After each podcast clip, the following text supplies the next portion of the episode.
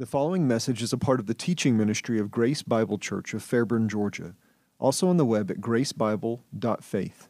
That is gracebible.faith. So I feel like for um, the return of, of some of our, our folks that have been um, gone for a little while, that uh, I should qualify that yes, we've continued in the book of Philippians. We just haven't got very far since you last were with us. But um, nevertheless, it's uh, hopefully been a, a, profitable, encouraging time, and we're grateful to have everybody back. But uh, after weeks, though, of, of working our way through the first chapter of Philippians, and it was an extended period of time, we, it's a foundation you need to establish, and Paul had a lot of truth rich things that we needed to give time and attention to. But after a number of weeks of working our way through the first chapter of Philippians and covering matters of introduction, uh, matters of gospel partnership. And you remember, this is one of the most gospel intense books that you have, even, and we can say that even in relation to things like Romans and Galatians, the intensity of uh, per word and uh, per emphasis, as it were, on the gospel and its development. So we have gospel partnership uh, matters of relationship and friendship, a matter of affection, a tremendous affection for this this church. And given there are other churches that there was a, a strong range and expression of affection for, but it, it is unique, at least on some level. Um, even this being a friendship epistle, as it were, the the nature of how he prayed for them, not just saying uh, praying for you, but this uh, pursuit of their sanctification expressed through prayer, the reports of the gospel's progress, and, and Paul able to rejoice in the gospel progressing, even sometimes when it came at the expense of uh, others acting maliciously toward him. And then Paul's magnificent dilemma of being with Christ or remaining on in service to the Philippians. There was a lot that we covered in chapter one. And, and even with that dilemma, what was the dilemma? Well, to be with Christ, that was by far better, but to remain with you is, is for your benefit. So I'm going to act like Christ. What I'm going to do, I'm going to put what's best for me, and I'm going to set that aside for what's best for you, and specifically with a view to your progress and joy in the faith. So again, it was a long walk through that, but then we finally came to the first command of the letter. And again, as I've mentioned before, it's, it's very different than James. So James was our most recent engagement in the New Testament letters in terms of uh, long-term exposition and and James very quickly was giving us command, command, command, command. Paul kind of built up, and then here's a command, and here's a really big one. And we came to that first command of the letter, and for all that waiting and even building up to what was coming, I'd say it didn't disappoint. Now, that's probably a terrible thing to say because do I ever come to a New Testament scriptures and say, well, you know, that was kind of disappointing. No, not necessarily. But when you do have a big buildup, you do hope to, to have something that's of, of weight and consequence. And it certainly didn't disappoint, as it was not some uh, simple or generic command. Um, sometimes we'll have kind of what I would say maintenance commands, commands of just, okay, this is a, a, a, larger or a smaller piece of a larger picture to, to walk well or to, to walk in obedience or how we ought to do certain things. But it wasn't just that. It was, uh, it was not a simple or generic command but one that would contribute to something uh, more weighty in consequence to the subsequent passages. It really impacts how we view the whole of the letter. It wasn't just a, a building towards something, it, it really was consequential. And also, we needed to view it in, in light of what he had just expressed in chapter 1, verse 21. So it was not a it was a command um, rooted, I would argue, directly in Paul's desire for the Philippians to join him in his own uh, articulation of his, uh, his heart and his motivation to live as Christ and die as gain. And so you could imagine the Philippians reading that in verse 21, this big buildup. He comes to that, he says, to live as Christ and die as gain. And, maybe you're thinking like the Philippians, well, what does that mean for me? And then he says, well, here, here's this command you may have been waiting on. And it's only live your lives worthy of the gospel of Christ. It's your expression, your working out of to live as Christ and to die as gain. So it was the call to live worthy of the gospel of Christ. And a, a, command that I've argued encapsulates all the other commands of the book, commands that are themselves rich and weighty, but can be considered to have a view to this one great call of living worthy of the gospel of Christ. I think you could look at every other command and say, yes, that's, a, that's an outworking of that command, of living worthy of the gospel. Commands that, in that regard, kind of answer the question of well, how. So maybe you got to verse 27 I tried to give you some measure of application. I think it was immediately there in 27, 28, 29, 30. But maybe you're like, ah, I don't, I don't, I need more. I need to, to work it out even more. Well, look at all the other commands because they're working out what that looks like, how to live worthy of the gospel, gospel of Christ. Now, while recognizing that the, the whole of the letter, though, and its commands will go on to build out this opening commands application expectations, we, we need not overlook what is immediately stated regarding its application expectations. So, as I just mentioned, there, there is some immediate application. So, let's read that together verses 27 and 28. Only live your lives in a manner worthy of the gospel of Christ, so that whether I come and see you or remain absent, I will hear about your circumstances. So, we just pause there. You remember, he said, one, I value being with you. That's the nature of the local church. It wasn't, well, I have this great letter writing ministry to all these different places, and, and isn't it nice to have my fame and my, uh, ex, my influence expanded? No, there was value in being with them. And I even think about, I think it's a third John. He says, I have more to say, but pen and paper aren't going to do. Person, in person. There's value to that. There's value to the assembly. But beyond that, he's saying whether I come or whether I hear there's an expectation of obedience that you're doing this. So I'm going to hear or find out that you are standing firm in one spirit, with one mind, contending together for the faith of the gospel, in no way alarmed by your opponents, which is a sign of destruction for them, but a salvation for you, and that too from God. So again, as you may recall, we recognize that Paul had a clear expectation for this command to be heeded and obeyed. It wasn't some ideal to be aspired to or, or something that should shape our philosophy of life. I mean, it, uh, yeah, I want to have a I want to have a gospel worthy life. Just this broad, general, disconnected philosophy. No, it was a command that had expectations for real and tangible actions. Ones that Paul would come to come and, and witness among them. And if he couldn't, if he was restricted from joining them, then he at least would hear about their reports of walking in the prescribed expectations of a gospel worthy life and the nature of the immediate applications and expectations were actions forged by a unity of mind in the Lord. And how fitting this was, as the command encapsulates all the subsequent commands of the book, a book that is cultivating a greater pursuit and securing of a unity of mind in the Lord, or as we might ought to further express it, a humble unity of mind in the Lord. That's what he's driving at throughout the book. And again, you see that. You see that right there in that opening commandment together together in one way. It's unity language that's just going to continue to saturate this letter and inform how we understand the commandments. And now, now we've come to what perhaps could be considered the, the heart of the book. Uh, maybe, uh, you know, people approach a book like Philippians or James or any book of the scriptures for that matter, you might have certain verses in mind. That's the the strength and maybe the, if we could argue maybe the weakness of memorizing text or portions or being overly familiar with certain things. We we sometimes forget like well that, that is valuable but there's more and more and more in the book. So perhaps you come to things like for me to live as christ and die as gain and you, and you hold on to that. Or maybe the, the maybe you have on your um, uh, and stenciled on your face or whatever or on your t-shirts that i can do all things through christ who strengthens me which is great because oh, it's it's they do that, but um, nevertheless, um, maybe that's a, a, value too. Or chapter three, which is really really precious, the the focus on the resurrection, and these are all magnificent elements of a larger book with a singular emphasis that are knit together.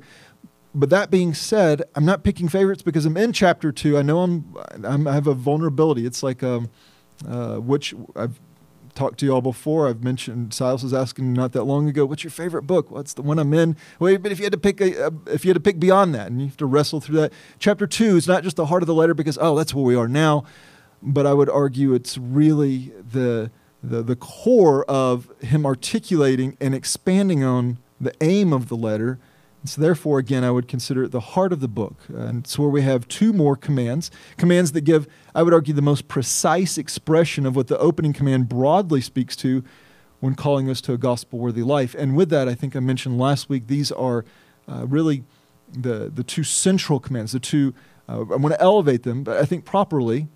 Underneath the, the large general command, I think you really, these are the two most important within the book in view of that. So, commands given to the beloved church of Philippi, commands that, under the inspiration of the Spirit of God, carry through the ages to express within them the same measure of authority and expectation for us as they did the Philippians. And I don't want us to lose sight of that. We, we are good hermeneutic student, or herm, uh, students of hermeneutics, and we're mindful of the historical grammatical context, and we recognize, well, this was given to the Philippians, but part of a good hermeneutic is also recognizing that under the inspiration of the Spirit of God, applies to us. These are commands that are given to us as well. So while our first command is quite personal, Paul's charging the Philippians to, to fulfill or complete his own joy. Well, we can't do that, right? We, we can't do that for Paul. It's over, it's done. His joy's been fully satisfied. But the principle is endured through the present because Paul's joy was but a reflection of Christ's joy. It was a, it was a reflection of this is Christ's joy in and for his church. And so the, the, the command, the core of the command, the principle certainly carries over to the present. And then the second of these commands, it needs no qualification as its language is by default a universal statement for the church of any place or age, a statement that has and yet exceeds any historical context. And these two commands are, you see them in blue, and I'll just circle them for you. Verse 2 fulfill my joy. Fulfill my joy. That's really the command. Fulfill my joy, but then we're going to fill it out that you think the same way. Okay, that's command number one. Number two here in our passage, larger passage, verse 5. Have this way of thinking in yourselves, which was also in Christ Jesus. Okay, you see an immediate point of commonality, right? think the same way. Have this way of thinking in yourselves. Very clear where we're heading with this, isn't it? Unity of mind, unity of mind that's for Paul's joy, I would argue for the joy of Christ, and that reflects the attitude and, and outworking of the mindset of Christ. Now, we're going to work through the first of these two commands today, or at least mostly, and then we're going to finish with a view to readying ourselves for the second command. And as many of you will recall from last week, the first of these two commands is introduced by a, a magnificent buildup of a, a cluster of truth rich affirmations. That's, that's really kind of all I got accomplished last week. And, and I did think it was important because I don't want us just to make statements, I don't want us to just affirm things casually. I think there's a weight behind what he said and there's a purpose behind it. So he's peppered us with four conditional statements which by their nature are not left for us to ponder their veracity, but emphatically affirms their truths. So it is statement after statement after statement after statement of if, and then built into that is, and there is. So if, and there is, truth rich statements that are forming a cumulative force of affirmations about a range of glorious truths or glorious riches in Christ, truths that we have gave again, a significant measure of attention to last week and that finally climax with. So it's if, if, if, they're one great shared then. So he's setting us up. He's not just saying, eh, well, if there's this, then maybe there's this. If there's this, maybe there's this. No, it's if, if, if, if then. He's, he's building, he's uh, uh, uh, stacking them together, uh, bringing a, a big weight of momentum to the then statement. And so again, it's if, if, if, if, then, then fulfill my joy. And you need to feel that building up. That's what I, I tried to work at last week. I, there's a measure of a rhetorical thrust and, and, and weight, as it were, that's pushing us forward. So, um, as you, um, a few of us were in the, the kitchen or uh, big window room, I don't know what we're calling it anymore, but um, nevertheless, and there was a familiar thing that hasn't happened in weeks. The, the lights went off and on. And you thought, well, power must be going. No, it's Andre. He's back.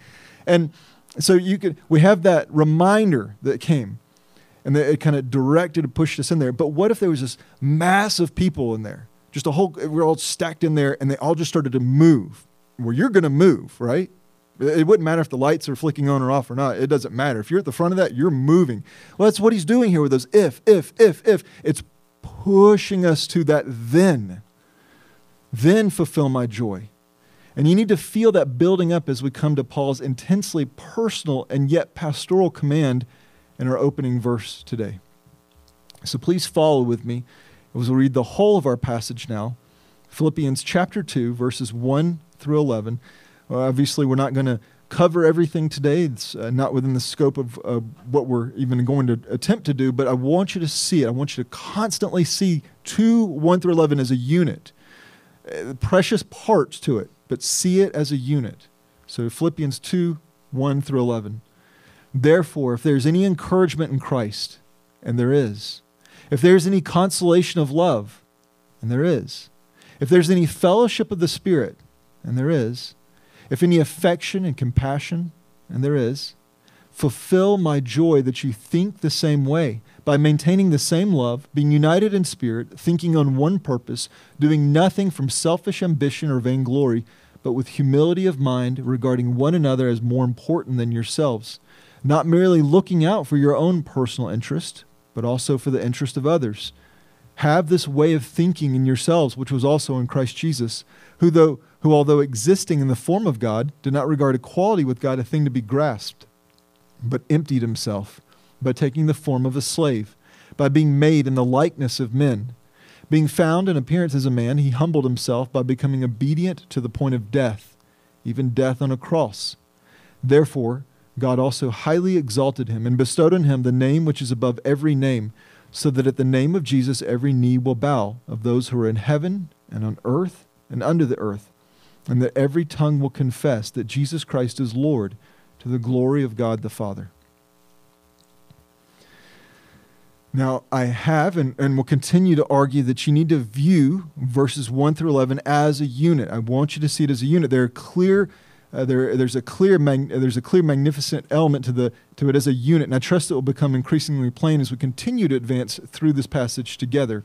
But it's a unit that also has three clear parts to it. So it, it is a unit, but I would argue it does have parts to it. This is not just for the convenience of breaking it up for, for messages or for pacing, but I would say this is natural divisions within the larger unit. So verses 1 through 4 provide the foundational command of the call to a unity of mind in the Lord.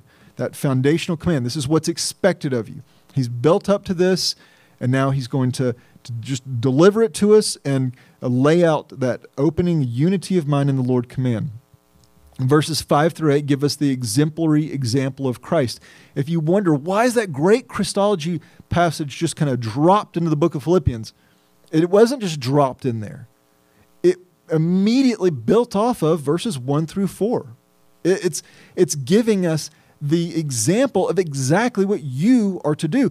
Obviously, it's, it supersedes anything that we could uh, mimic, but in principle, we can have the mind that was exemplified in Christ Jesus and his humbling himself and his others oriented disposition and mindset. And then verses 9 through 11 yield from humble obedience to a view of Christ's exaltation. And so he's not going to, as is fitting, he's not going to leave Christ in his uh, place of humility. He's obedient to the point of death. And then just, hmm, like some great martyr. No, it was not just a great martyr God highly exalted him. Now, that's obviously, now we've gone beyond example. Now we're just in pure Christology and the exaltation of Christ. So 1 through 4, 5 through 8, 9 through 11. Now, that being established, we're going to continue our work in this first portion of the passage today. And as we've established the approach and have now come to the command in verse 2, and while we're being, uh, while we'll be narrowing our focus to the elements of verse two through four, we'll observe a pattern that begins with the with the command, and it runs through this first portion of the text and bridges us to the next portion of the text, verses five through eight, and that's a pattern of how, specifically how the expectations of the command are to be executed. Um, just recently, I was I saw a, a product review for um, um, I don't know, it's some kind of electronic device. The person said looks good. I think it works well, but the instructions are not in English. And that's all I'm operating with.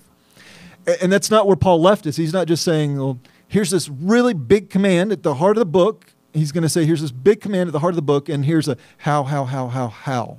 He's going to stack these, how we're going to do these things on top of each other very clearly for us. And we'll see that fulfilling Paul's joy by thinking the same way was a how that is answered by a three part expression of unity.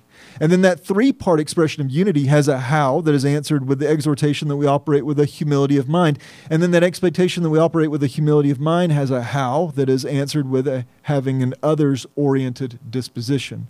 And then the others oriented disposition has a how that is answered with a having a Christ like pattern of thinking, which is unpacked in the following portion of the text. And you see, the, so you'll see these layers of okay, I got that, but what do I do now? Okay, well, I got that, what do I do now? Well, I got that, and it's going to build, build, build to you have the mind that Christ demonstrated, that of humility, of others oriented disposition.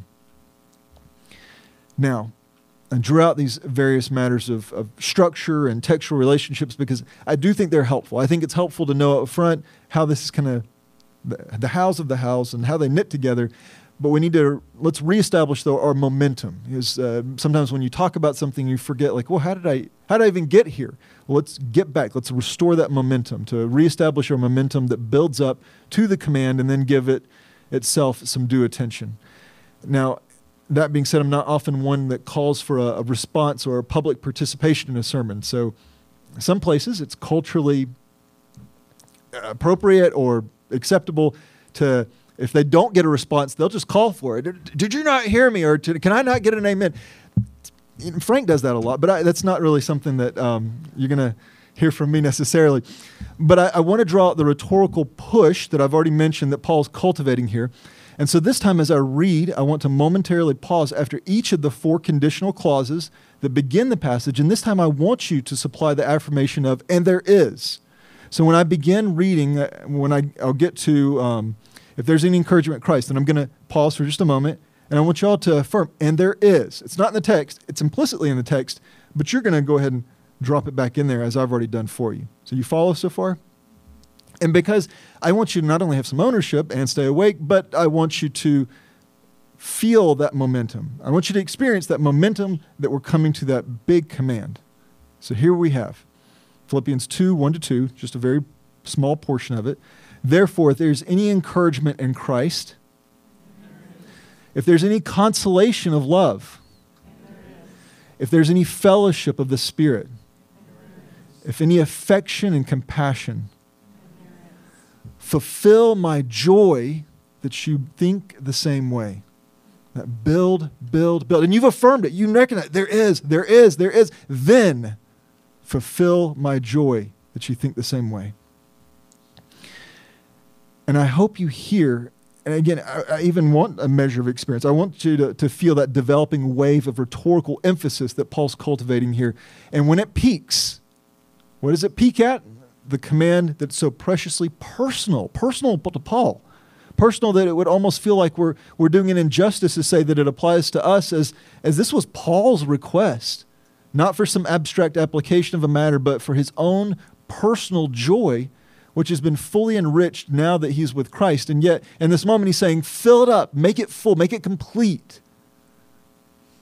And so, how do we think about that? Well, now it has been fully satisfied. His, his joy, his joy is not going to any more maximum. It's it's done. He's with Christ. So, how can we say that? Well, that command's done. It's over. Had a historical time frame and a, a, an expiration in that regard. Well, as I've mentioned, it was a reflection of Christ's joy. Paul's just reflecting Christ's joy in this.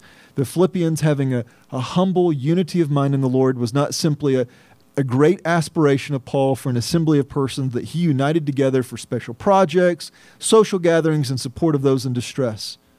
No. Rather, as I, I hope to drive deep into your souls, this was Christ's church. And Paul was but a steward, a temporary steward of their care, as were the under shepherds or pastors that he wrote to in Philippi. And our experience in that regard is nothing less this fellowship, uh, Grace Bible Church, this body of believers, this local church, it's Christ church. You understand that, right? This is Christ church. And as one of its under shepherds, who, but for a brief moment of history, stands in for the chief shepherd, I also implore you, Christ's body and, and bride, to also fulfill my joy by way of thinking the same way. And if it feels like, well, he's kind of leaning into this command with a special uh, measure of vigor or emphasis right now, it's because I am. I want you to, to understand. I want you to grasp this. So if that's your conclusion, well, that's good. You're following with me. And I think we're in good company to do this. So, that being said, what, what would be some support? How can we think through this? Well, William Varner, in his grammatical analysis of Philippians, stated that fulfill, that we have the term up there, fulfill functions to mark the thematic peak of the discourse. So it's, as we said, it's coming to a high point. What does it fulfill? Well, fulfill what? My joy. Well, your joy is all about your joy. What's about his joy expressed through your unity. Well, okay, unity. We're all in this together. Unity of mind. Well, what kind of unity of mind? With other ori- others oriented, humble unity of mind in the Lord. Again, it's, it's a driving element of our text. And maybe you're thinking, why? Why is Paul's joy so important here? After all, almost any student of the Bible recognizes that, that joy is a major emphasis of this book. Again, if you just do a cursory study or uh, if you pick up um, uh, all the Bible books, uh, and sometimes you can get these little formats with like main points, main themes, main emphasis, or if you just look at different titles to commentaries or messages, uh, especially sweeping messages on Philippians, it's joy, joy, joy. Okay, we get that. So we recognize joy is a major element, but and many would even say joy is the core focus of Philippians. I, I would differ in that regard. I think it's a major element. It's a contributing element to the emphasis on a unity of mind in the Lord. But nevertheless, with so much emphasis on joy weaving throughout the letter, why does this personal expression of it merit heightened attention? I mean, again, the, the whole book has joy all throughout it. So why are we just elevating this one kind of maybe passing statement? You know, he's very personal, makes a lot of personal statements. Let's get to the exaltation of Christ. Well, why? Well, let's consider how joy has already been expressed so far within the letter in verses um, chapter 1 verses 3 to 5 um, we read quote i thank my god in all my remembrance of you always offering prayer with joy in my every prayer for you all because of your fellowship in the gospel from the first day until now. So we see here the philippians shared service in the gospel and uh, um, and it promoted joy promoted joy filled prayers for them. Okay so fellow service and, and gospel ministry provoked joy filled prayers. Uh, but what have we been observing throughout our study? That there's an emphasis, I'd argue a primary emphasis on unity of mind in the Lord. That came through clearly in the command to live worthy of the gospel. It's the primary emphasis in our passage today, and it was at the heart of the book's only restorative correction in chapter 4, where there's an affirmation of faithful service, uh, excuse me, an affirmation of faithful service, but also a need for restored unity. So I would argue that his joy filled prayers were informed by a shared service in the gospel that was only successful, only successful because of their unity of mind in the Lord, and that indispensable unity is what is filling up his joy in chapter 2, verse 2. So again, first engagement with joy, your gospel gospel ministry with me, it's it's producing joy-rich prayers. Well, how do we think about that? Well, we think about it in a lot of ways, but think about who is the only people who are uniquely set apart saying, hey, you know what? They are faithful servants. It's the two ladies that he's urging to be restored. Restored in what way? In their unity, their unity of mind in the Lord.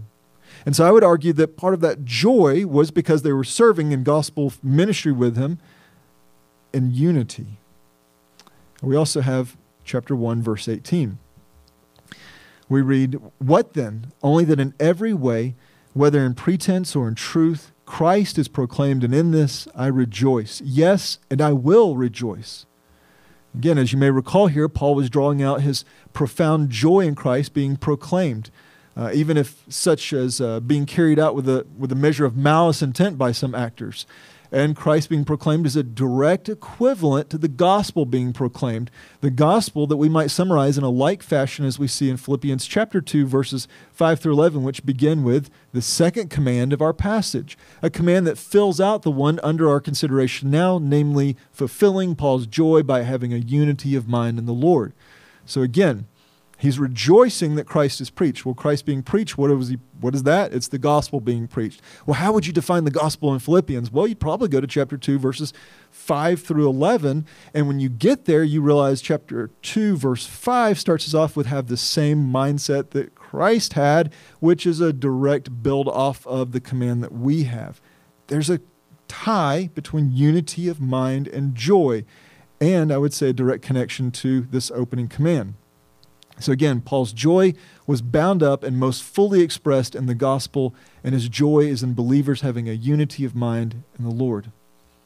And the last of the direct references to joy in chapter 1 came in verse 25, uh, where Paul's resolved his magnificent tension of setting aside his best for the Philippians' best, which, by way, again, as we've mentioned, was a model of what he goes on to express in our passage, and is also a picture of Christ's work too. So he's going to as we get further into verses three and four, which we'll, we'll get to next week, he's going to talk about having an others oriented disposition, a humble disposition. And that's exactly what he's modeling here. But that being said, how does he articulate this matter? Chapter 1, verse 25. He states, And convinced of this, I know that I will remain and continue with you all for your progress and joy in the faith. So, as we've already drawn out a little bit, his sacrificial aim was for the Philippians' own progress and joy in the faith. He aimed for their joy, which necessarily required their unity, which then expressed, which, which then would express filling up his own joy. So, yes, I would argue this is a high point, as it were, an indispensable element to one of two commands that capture the heart of this letter that you have to appreciate a unity of mind in the Lord, a humble, others oriented disposition, unity of mind in the Lord. And that's intimately connected to joy. Paul's joy and the joy of any who were faithfully in Christ. So, again, he gave a rhetorical way for us in the opening of this chapter. We've already addressed that. It's crest in this expect, it crested in this expectation, fulfill my joy, maximize it, complete it, perfect my joy, my joy, which is a reflection of Christ's joy, and that is satisfied in nothing less than again your humble unity of mind in the Lord.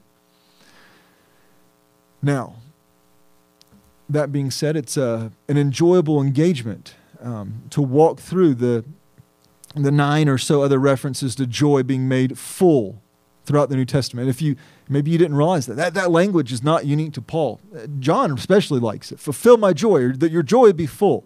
Which again, if you uh, some of us just seem to be more morose, but we ought not to just be satisfied. There, you know, there's passages that say your joy can be full. Chase after those. It can be full. It can be satisfied. And there's a number of those passages, and there's a there's a, an enjoyment to that exercise of walking through those. But of those other references to joy being made full throughout the New Testament, two more made by Paul. One comes in 2 Corinthians 7, where he speaks of overflowing with joy in his affliction, and the other, and also I believe that's in the context of his experience in Macedonia and the other in 2 Timothy 1, where he speaks of the sweetness of relationship and confidence he has in his young protege Timothy, even while he himself is on the precipice of the end of his own race. But even with these and, and others, other treatments of fulfilled joy in mind, primarily in John's writings, as I mentioned, uh, with, even with these things in view, there's a clear and unique weight of emphasis being cultivated here. It was not some whimsical statement about how great it would be for every, if everyone just got along that's not what he's getting at. No, it was a means of bringing a joy rich apostle to the completion, fulfillment, or satisfaction of his joy, a joy that. Um, that of a the joy of that of an under shepherd of Christ's church who who sees the beloved assembly of believers who have walked together, labored together, cared for one another to have the unity of mind that by design brings Christ glory, secures their own joy, and is a testimony to the nature of an assembly that has been called out by God. That's the nature of this joy. And to just put a picture to the nature of the range of this joy, think back to the, for a moment, back to Mary anointing Jesus' feet. And this is back in John 12. I don't have it up on the screen, but John chapter 12, verse 3. Familiar story. John 12 is going to, what's next? John 13, you're going to go to the upper room discourse. So this is kind of puts you in the timeline in terms of John's gospel. John chapter 12, verse 3 Mary then took a pound of perfume, a very costly pure nard, and anointed the feet of Jesus and wiped his feet with her hair and the house was filled with the fragrance of the perfume. And you might be thinking, what? Uh, you lost me. What's the connection? I want you just to, to have a picture here. Think about the fact of, of that image. I'll go back to it just for a moment. And the house was filled with the fragrance of the perfume. There was not an area of the house that lacked the fragrance impact. And I know that's not the concern of the passage. I recognize that. I'm, I'm not like, I haven't forfeited my, I'm not like turning my hermeneutics card in here. I recognize that's not the concern of the passage, but we can picture this, can't we? We can almost even experience that description as we imagine the perfume wafting through the whole of the residence, filling up every room, every corner with its poignant aroma. And such is the comprehensive and precious nature of Paul's command here that their, jo- that their conduct would expand or increase or, or fill out at every corner, in all areas, his joy. That you wouldn't just make me, you wouldn't just encourage me, that my joy would just be saturated, filling up. Now, even with such a wonderful image in mind, uh, we can't properly appreciate the comprehensive expression of Paul's joy and the command to contribute to its being made full unless you can't just be like, oh, there's something that's going to make Paul happy, really happy, really joyful. That's true, but you don't appreciate it, not properly, unless we tether it to the object of his joy. Again, namely the Philippians, and by extension, Christ Church, would think the same way. It should think the same way.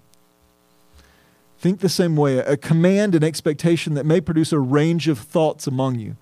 I know people are at different stages in life, different experiences. So perhaps you're, some of you are reflecting back on various courses that you've had, or or lectures you've attended, or just things that you've watched, and maybe on um, like a History Channel kind of thing, or or otherwise, and you've listened to about the, the, the or you read about the distinctions between Eastern and Western thought. Maybe that's coming to mind. Uh, think the same way. Okay, well, how how have large people groups and geographical regions how have they how, what's affected their their pattern of thinking? Or perhaps you've lived in various parts of the United States and can speak to your observations of how there are palpable differences in dialect and diet and perspective on life. I, I know there is. That's why Andrew and, and Andre and Patricia came back because it's it's really good here. The, the, the, not only the dialect, the diet, the, the perspective on life, because you go, you don't have to go very far, and it changes it, even within a, even within one's own country.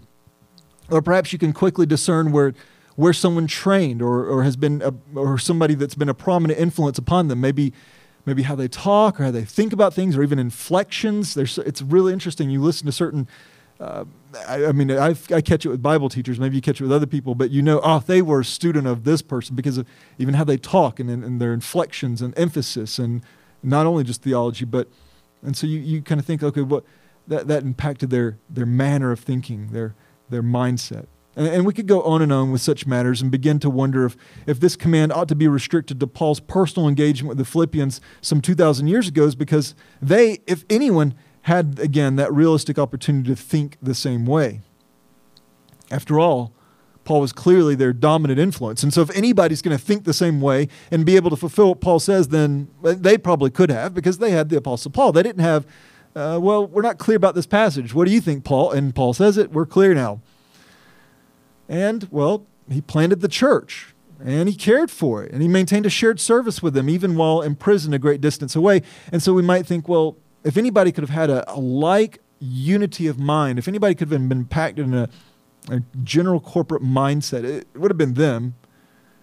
So it could be reasonably expected that they could think the same way, that Paul's personality, his influence, his teaching, and authority could leave an indelible influence upon them the, the great mystery now being who properly understands Paul in all areas so that they too can join him in fulfilling this command. Is, is that going to be our re- great restriction? Think the same way? Well, we can't think the same way because we're not even sure what he meant in all the passages that he taught and wrote to us about. Well, I think if that's where we're going to go with this, then we're imposing more in this command than it's asking. I don't think it's asking or requiring that. And in such, I would say you're not overachieving. I'm going to think perfectly, exactly how the Philippians would have thought because they had Paul with him. I think maybe you're not just over, you're, you may be thinking I'm overachieving, but really you're just spoiling the intent of what's being expressed. You're making the hard impossible and the beautiful morbid, pursuing an unexpressed and unachievable goal. At best, you may make distorted clones um, of your own conclusions if, if that's where we're going to go. If it's like, well, no, this is, we're all going to think this way. This is exactly how we think about these things then then that's where you're going to go, and you're going to have your own convictions imprinted on others. And, and I, for one, I'm going to have to answer for myself. I don't want to have to answer for a bunch of people that mimicked me. I don't think that's what he's saying. Think the same way. So am I advocating then? Well, since we can't know exactly what Paul thought in all circumstances because we're disconnected and we're not going to have this homogenous mindset ourselves Am I advocating a dismissal of doctrinal precision? Because maybe that's he just he wants us to just think generally the same way, and I'm I'm abdicating uh, doctrinal precision. No, absolutely not. And if you know me at all or have been under my expositing of the scriptures for any length of time, you know otherwise. So what uh, would I be expressing? Well, my conviction here is that the greater the clarity, the greater the conviction. And the more vigorously a matter of doctrine is to be defended. If it is clear, defend it, fight for it, teach it, grow in it, love it. the less the clarity, the, then the greater the charity, and the greater the humility that accompanies a robust articulation and defense of a matter or doctrine. So things that are more challenging or more disputed, well, so ought to elevate your humility and your charity and engaging it and engaging others with it. Even if you are right and you know you're right, be gracious and then welcome the fact that you're going to need to button up some details along the way. So, to be clear, I'm not forfeiting conviction to include the conviction that most things have the prospect of being quite clear when due attention and work are applied to their study but in proportion to the struggle for a clear and firm understanding must also be a like measure of humble charity. So, with this, don't forget or lose sight of the fact that there are good and faithful persons wrestling just as vigorously as any one of us and are coming to close but differing conclusions on a range of doctrines. And truthfully, if going into the trenches, I would often choose some of them over others that might be more doctrinally consistent with me because there's a purity of heart and their humility and true righteousness and their vigor. And getting it right is a matter foremost of the heart. And I'm confident that the one who is humble will more naturally enjoy a proper course correction when necessary, certainly more often than the one who is cold or arrogant in their perceived accuracies. Now, what I hope here is an unnecessary qualification for you is that we don't dismiss the value of precision, though. Again, think the same way. If I just if I just stripped it of all precision, if I just said, well, because we're not first century Philippian Jews that or Philippian believers that um, would have known Paul, could have consulted Paul, and when he says think the same way, we're not going to be that precise. We're going to be more broad, but we're going to be charitable in that. Well, if I just said, well, you know, precision, eh, that's what it is. No, no, not at all. It's, it's not that we dismiss the value of precision and that we don't accept differences and conclusions as a reason to forfeit the, the vigorous pursuit of maximum clarity. No.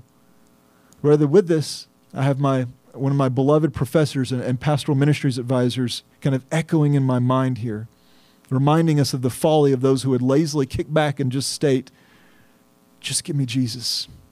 Just give me Jesus. I, just give me Jesus. To which he would say, Okay, which one? Who is he? What do you know of him? What has he done? What is he doing? What does he expect of you? So, no, we don't forfeit the challenges of laboring in and over the scriptures. Rather, we do the hard work of understanding the scriptures so that we might better love and obey the God of the scriptures. And with this delicacy of balance in view, we can appreciate what Paul is requiring of us here. The expectation is to have a likeness of mind a shared pattern of thinking that's rooted in a proper understanding of God, ourselves, and others. And such is why humility is the indispensable element in the effectual execution of this command, preeminently expressed by Christ's own others oriented humility. And with this, we could say that a proper understanding of God, of ourselves, and others is effectively rooted in having a proper understanding of the gospel. The gospel, which constituted a weighty theme that was worked out in chapter 1, that's modeled in chapter 2, that will be pressed firmly in chapter 3 regarding one's standing and valuation of all other things, and that will be relationally applied one last time in chapter 4. So, once more, Paul's expressing the expectation that we will take on a gospel informed, others oriented, humble mindset that has a proper valuation of God, ourselves, and others.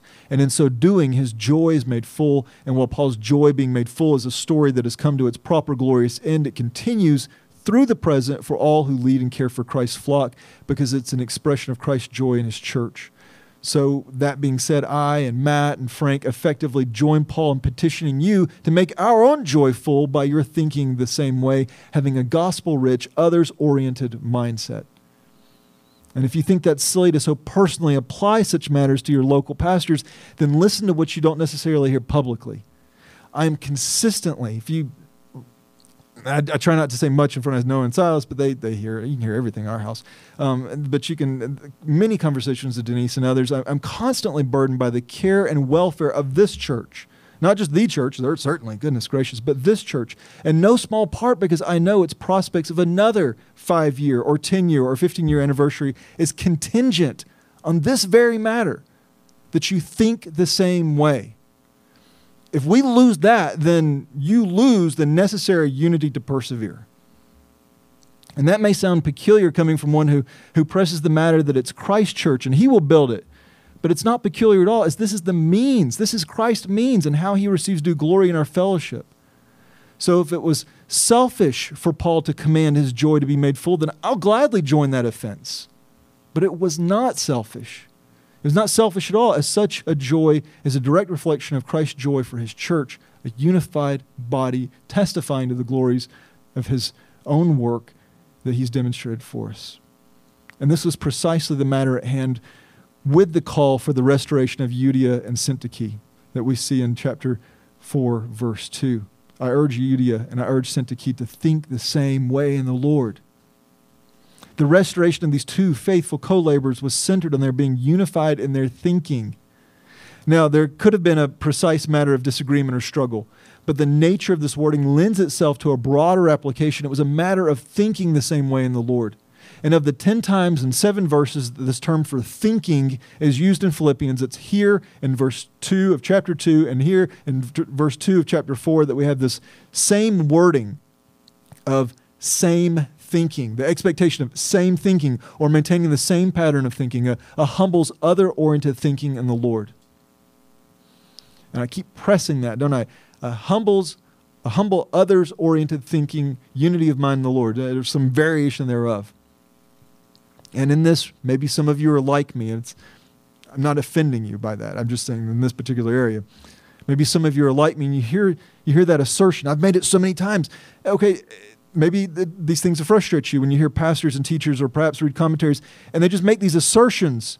And it's like, then they don't qualify. They just, this is how it is. And I've done that a bunch already. So I have a sensitivity to that. And so maybe you're thinking, well, how can he be so direct in his conclusion here? How did you get from thinking the same way in the Lord to maintaining the same pattern of thinking, a, humbles ori- a humble others oriented thinking in the Lord, applying it here in chapter 2, applying it in chapter 4, and applying it to us? Well, let me walk you through this. The pattern of thinking came from a range of uses for the term think throughout the New Testament. Throughout the New Testament, you have the word think. It's, it's a good term, consistently used and the context determines if it's a pattern of thinking, a mindset, or a precise area of attention, with most cases plainly defaulting to a pattern or mindset. And pattern of thinking or mindset. Now, as to what may appear to be a list of descriptive fillers, the humility of mind, the others oriented, all those kind of things, well, why do I keep saying that? Well, they came from what follows in our passage. They are the fruit of peeling back the forthcoming hows. Remember, I said we're going to have a how and a how and a how. I've already given you the end of the hows, and then we're going to unpack them. And so, this is how we think the same way, or it's the nature of this mindset. And again, these details come out through the remaining portions of verse 2 and continue through verse 4. Not most of them, or most of them we're not going to get to this morning, but that's why. That's why this emphasis. And speaking broadly of them, these hows and how they unfold and the nature of the passage's development, William Hendricks entitled the remaining sub portions of our text as oneness, lowliness, and helpfulness. And I thought that was really helpful itself. And I've slightly modified his language to provide us with a simple sentence that I hope helps you remember what we're continuing to cover here. The, I, I don't want to just be emphatic about it. I want to to, to take up residence in your memory with this. I want you to think about this because it's very important. So I'm going to take what William Hendriksen, good observation, that I would concur with, and I'm going to give you a very simple sentence to go home with, but not until after break and Sunday school and fellowship time. Paul's perfect joy secured by one humble help. That doesn't even make sense. It's okay. It makes perfect sense if you're walking through chapter 2. Paul's perfect joy is secured by one humble help. And so we have one, that expression of unity that he's going to be pressing, and that, that oneness he's going to be covering in verse 2, humble, he's going to cover in verse 3, and the help that he's going to cover in verse 4. So again, Paul's perfect joy is secured by one humble help. Now, we've spoken to the matter of Paul's perfect or fulfilled joy, and now we're going to turn our attention with our remaining time to the matter of its oneness. This is a oneness that's expressed in three intimately overlapping parts here maintaining the same love, being united in spirit, thinking on one purpose. So you can immediately see why Hendriksen says oneness, why I just say one.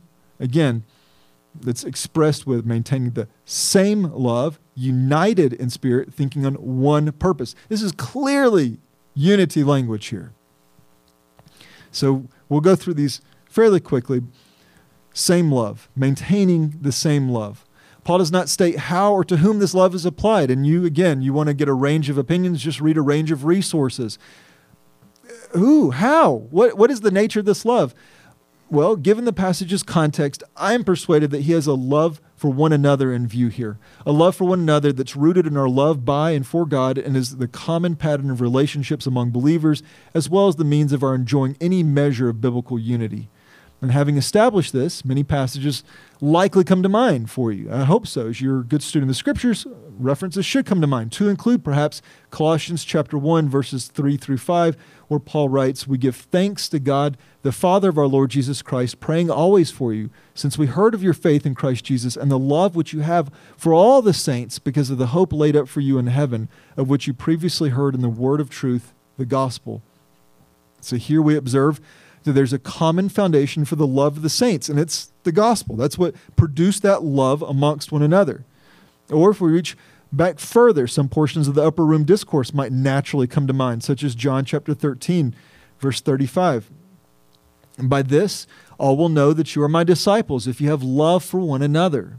That's pattern and expectation that you should be able to look and to see. I when Andre and Patricia came in. I think Andre was still in the, the, the kitchen when I was setting up my computer and whatnot. And Andre, it was just, it was hug, hug, hug, hug, hug. And I thought, boy, um, his, his hugging's going to have to go get, he's going to have to get a hugger replacement because everybody's hugging him. And that's the nature of being brought back together. You have a, a love for one another. And here we note a well established truth that Christ, again, disciples have a shared love for one another, love rooted in testifying to being in Christ. And also, with the upper room discourse in mind, we maybe have another fitting text in view, namely, in view of our passages to come, that will later be in our passage, John chapter 15, verse 13, with a view more to the sacrificial element of others oriented unity that we're going to come to. But here we have greater love is no one, or excuse me, has no one other than the Let's just try this again. Greater love has no one than this, that one lay down his life for his friends. And you think, well, okay, that's, that's, that's what Christ is doing. But what, what is he going to do? Humble, others oriented unity and have the mindset of Christ. It's part of our loving one another. So here we observe that the others oriented, self giving love that Christ exemplifies ought to be a shared expression of love among believers, a matter that Paul will soon turn to himself. And so, again, the first element of our shared oneness is maintaining the same love. Again, I would argue our view to our love for one another. Then the second element is being united in spirit. And what we expressed here as being united in spirit is actually one word that it's not duplicated anywhere else in the New Testament. This is part of the reason you may notice a range of ways in which this term is translated amongst maybe your various translations united in spirit, of one accord, and full accord, being of being full accord. There's, there's a range of ways in which people are trying to figure out the best way to express this. And this is a matter where I'm left to trust the skill of linguists and translators, as the root word is that of, of soul. So it's not the full term, but the, kind of the root term there is soul. And yet that's not directly expressed in the range of these translation decisions, nor does it need to be if that's not an element that's communicated by the full term but it explains well we got some work to do and it's a unique challenge but the root of the term even though it's not coming out in our translation it likely would direct a reader's a greek reader's attention back to another passage nearby passage that also has the same term for soul albeit often translated as mind in its context and i'm referring back to chapter 1 verse 27 where we have the opening command that broadly encapsulates all subsequent commands in the letter namely, only live your lives in a manner worthy the gospel of Christ, so that whether I come and see you or remain absent, I will hear about your circumstances, that you are standing firm in the same spirit, or firm in one spirit, with one mind. That mind there is same root term for soul there, contending together for the faith of the gospel. So again, um, not necessarily as overt to our attention, but I think it would have captured the attention of the Philippians with a one mind, one soul dynamic of 27, one are united in spirit, united in soul, verse 2, chapter 2 I think there's maybe a, a looking back, a unity of, of, or continuity there. In 127, it has two words one soul, one mind. Here it's one combination term, one united soul, one united spirit. And I draw this out to remind you of the intimacy of correlation between these commands and the letter's larger aim. Again, these are little peeks, little, oh, I, I hear that, I see that. Because there is that unity of mind, soul, or one's whole person in the Lord that has been developed and continues to be developed. Now, again, as to this term, John MacArthur also provides a, a helpful articulation of his understanding of it, expressing a, a, a light conclusion, a complementary one to our own. He states, To be united in spirit is to live in selfless harmony with fellow believers. By definition, it excludes personal ambition, selfishness, hatred, envy, jealousy, and the countless other evils that are the fruit of self love.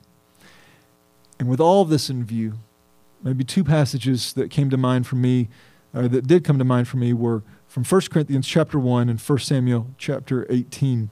In 1 Corinthians chapter 1, verse 10, Paul wrote, Now I exhort you, brothers, by the name of our Lord Jesus Christ, that you all agree and that there be no divisions among you, but that you be made complete in the same mind and in the same judgment.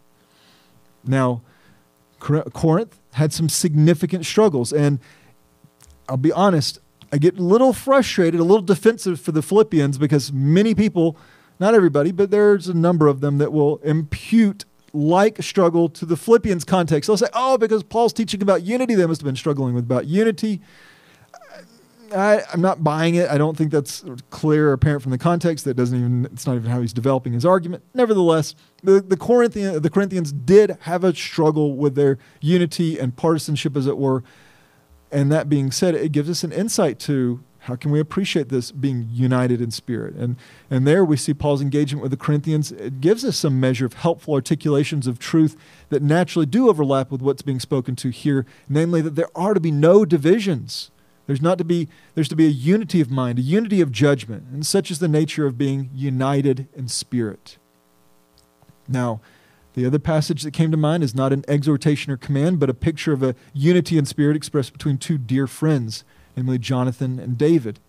1 Samuel 18, verses 1 to 3, we read, Now it happened when he had finished speaking to Saul that the soul of Jonathan was knit to the soul of David, and Jonathan loved him as his own soul.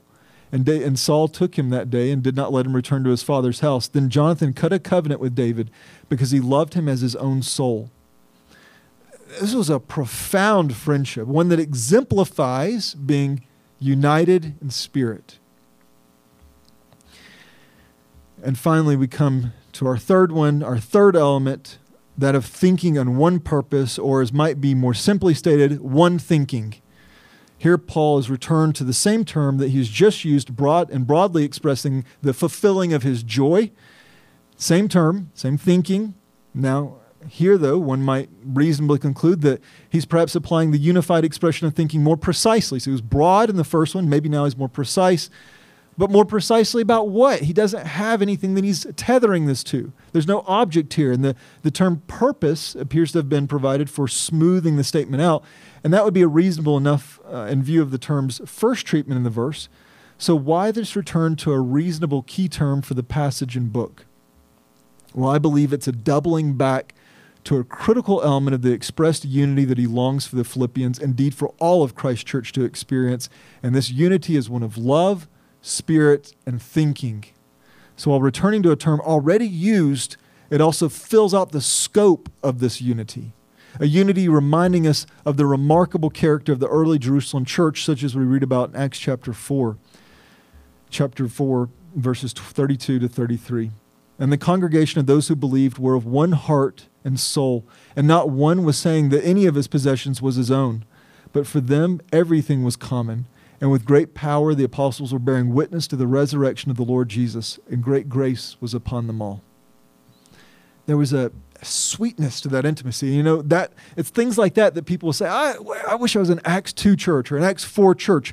And I've somewhat jokingly said, well, I'd rather be an Acts 15 or 16 church because I'm very grateful Gentiles were unambiguously included. But that's why we dip back and say, wasn't that precious? Because it was. Because they were exemplifying the very thing that we're being charged to here. They had a commonality, they had a unity. So here it might be fitting to ask if you want to fulfill a pastor's joy in the pursuit of the faithful steward and care of Christ's church, what might you do? What might you want to do? To which you hopefully would respond, exercise one humble help. Exercise one humble help. But we can do better, right? We can always do better, especially y'all. Y'all can do better. because asking a question of that nature might imply that we're exploring good things to consider and not a command to be heeded. It's not just, hey, if I wanted to do something really nice, if I wanted to, to fill up the joy of those who are stewarding in their care for Christ Church, what might I do? Well, that sounds elective. This isn't elective. So perhaps a better question to draw this matter out would be how might we live a gospel worthy life in relation to one another in the local church? To which we could respond by exercising one humble help unity, humility, others oriented. And from there, or from here, when we return to our engagement in Philippians next week, we'll further develop just how this works itself out. How do we, what does he expect with this humility of mind? What does he expect with this um, others oriented disposition? How is it made effective? Well, namely by embracing a humility of mind and others oriented disposition, a humility of mind and others oriented disposition that have been perfectly exemplified by Christ, who, as Paul reminds us, who, though, although existing in the form of God, did not regard equality with God a thing to be grasped, but emptied himself by taking the form of a slave, by being made in the likeness of men, being found in appearance as a man, he humbled himself by becoming obedient to the point of death, even death on a cross. And that humble, others oriented Redeemer expects the same of his people. And what does that produce? It produces unity, unity of mind. What does that do? Well, it produces joy. That is why Paul's joy is worthy, even necessary to pursue, because it was plainly an expression of Christ's joy for his beloved, for his church. And so, what do we have now? What is our parting charge? It's to live worthy of the gospel. Live worthy of the gospel by living it out yourselves by pursuing a humble, others oriented unity of mind in the Lord, an all but impossible work. That is an all but impossible work for a people who only want to mostly be like Jesus. Remember, James and John last week we opened with how they wanted to mostly be like Jesus. And so we want to do better than that. So we work, we struggle, we pursue joy by way of one humble help because we want to be as close to Jesus as possible. And in such, promote joy, joy with one another, and a joyful unity. All right, let's go to our Lord. Lord, we do thank you that on the precipice of uh, crucifixion and, and humility, the, the, the pinnacle of the expression of the humbling of himself. It was humbling enough to take on the form of a man. Think about how the Psalms talks about it and how Hebrews talks about it. Uh, we're the image bearers, yes, but we are right now made a little lower than the angels, and we recognize that will change. But that was the nature of Christ's humility. He took on the form of man, didn't regard equality a thing to be grasped, and then how did it finish? It finished with the absolute terrible humiliation, and in the, the the hours before that, how is our Lord praying? He's he's praying for His church to be unified and we, we think about that and we're like, oh boy, how, how disappointing we must be to him. Because of there's no shortage of denominations and differences and doctrinal struggles, and we're not dismissing that. And that is something that, boy, we wish we could, wish we were more refined and more solid. There's greater solidarity there, but I think we can achieve the unity that was required of us, expressed in, uh, in terms of by Christ through Paul because we can pursue, we can secure a, a unity of mind, a humble, others oriented disposition, a sacrificial, joyful unity. And that made Paul's, that, that filled him with joy. What, what can we do for you, Paul? How can we encourage you? Do this. And it doesn't change because that's the nature of what you expect of your body, that's the nature of what you expect of your church. And so we ask, Lord, that you be our help. We don't want to be um, uh, uh, pew or chair critics or people that just um, come to, to hear something interesting or to satisfy the, the need or personal conviction that we at least be part of church. No, we want to we want more than that. We want to be a, a body that faithfully gathers together and that has a unity of mind. And so we ask that you be our help, Lord, that you would strengthen and encourage us, convict us, and empower us for these things. And we thank you for Paul's not only his example, but his command. Help us to not view it as anything short of that. It's commanded. And if it's commanded, then you will give us the help and the means to do it. So we pray that you'd be pleased with our unity of mind, our humble, others oriented unity of mind in the Lord. We pray in Jesus' name. Amen.